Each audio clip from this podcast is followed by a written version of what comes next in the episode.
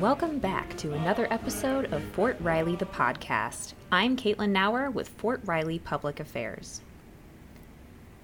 If you've ever been to Fort Riley, you've likely noticed the two story limestone building just across from Irwin Army Community Hospital.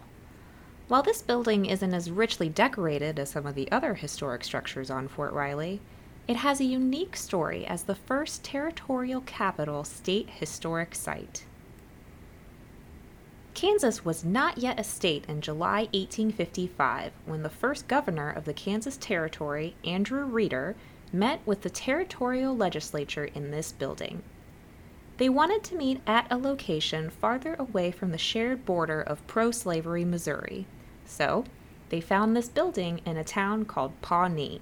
Catherine Hensler, historian at the Kansas Historical Society and site director of the First Territorial Capitol State Historic Site, comments. The only thing I can find is that it, was used as a warehouse.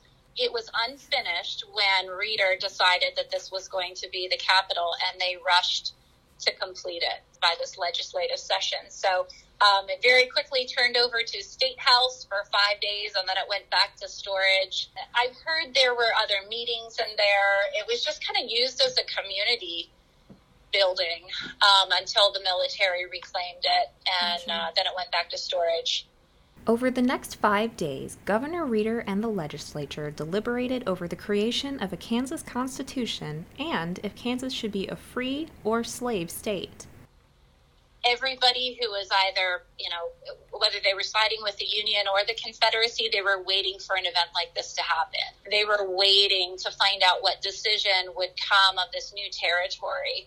And for uh, either side, there was always going to be one side that didn't agree and they were going to use that as kind of the, the you know the match that's going to spark the fire.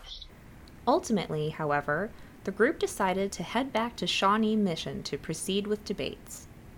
So, what happened to the building? The, the building was only used for five days and eventually let to fall into disrepair. Um, some of the, the pictures from around the 1900s are just, it, it looks like a completely different building.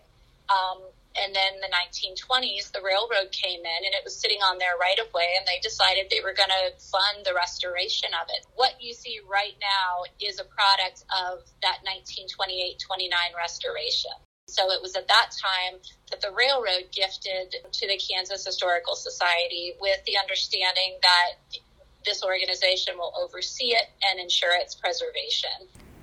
Thanks to the thriving community partnership between Fort Riley and the Kansas Historical Society, the building is now a museum dedicated to the history of Pawnee, Fort Riley, and those five days the territorial legislature spent there. A Kansas Historical Society property on federal land. It's really just managed through partnership. We work with them, they've been great partners. You can visit the museum on Saturdays from 10 a.m. to 5 p.m. and Sundays from 1 p.m. to 5 p.m. Admission is free, but donations are accepted. Any donation that comes in, it does go through the State Historical Foundation, um, but it gets earmarked for our facility specifically. And it could be for maintenance, it could be for supplies, it could be for some future programming.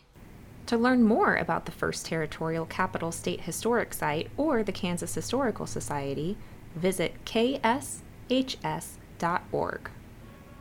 Thank you for listening to another episode of Fort Riley the podcast.